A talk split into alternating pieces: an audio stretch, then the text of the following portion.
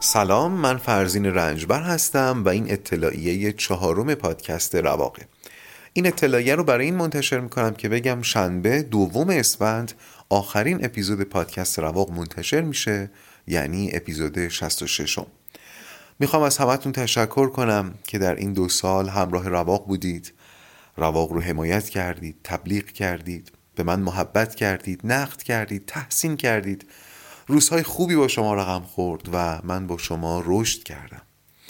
در زمان انتشار این اطلاعیه اپیزودهای پادکست رواق در مجموع بیش از 5 میلیون بار دانلود شده و بیش از دویست هزار نفر رواق رو دنبال می‌کنن. این دویست هزار برای من یک عدد نیست. در دلش تک تک شما رو می‌بینم و حس شوق می‌کنم.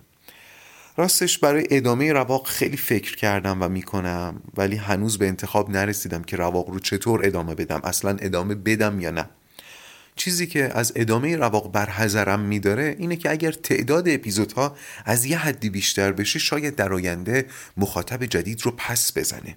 پس به نظرم چاره در اینه که پروژه جدیدی رو آغاز کنم چیزی شبیه به راق. هنوز هیچی قطعی نیست به محض قطعی شدن باهاتون در میون می‌ذارم. اجالتا برنامه من برای سه ماه آینده اینه که اسپیناف دوم رو منتشر کنم. درست به شیوه اسپیناف اول.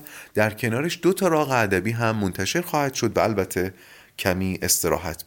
در مورد اسپیناف دوم هم به زودی اطلاع رسانی خواهد شد اما قسمت دوم راق ادبی دوم بازی تاج و تخت. همین الان در پادکست راق منتشر شده که می‌تونید برید بشنوید. چون اسپانسر نداره فقط در راق منتشر میشه.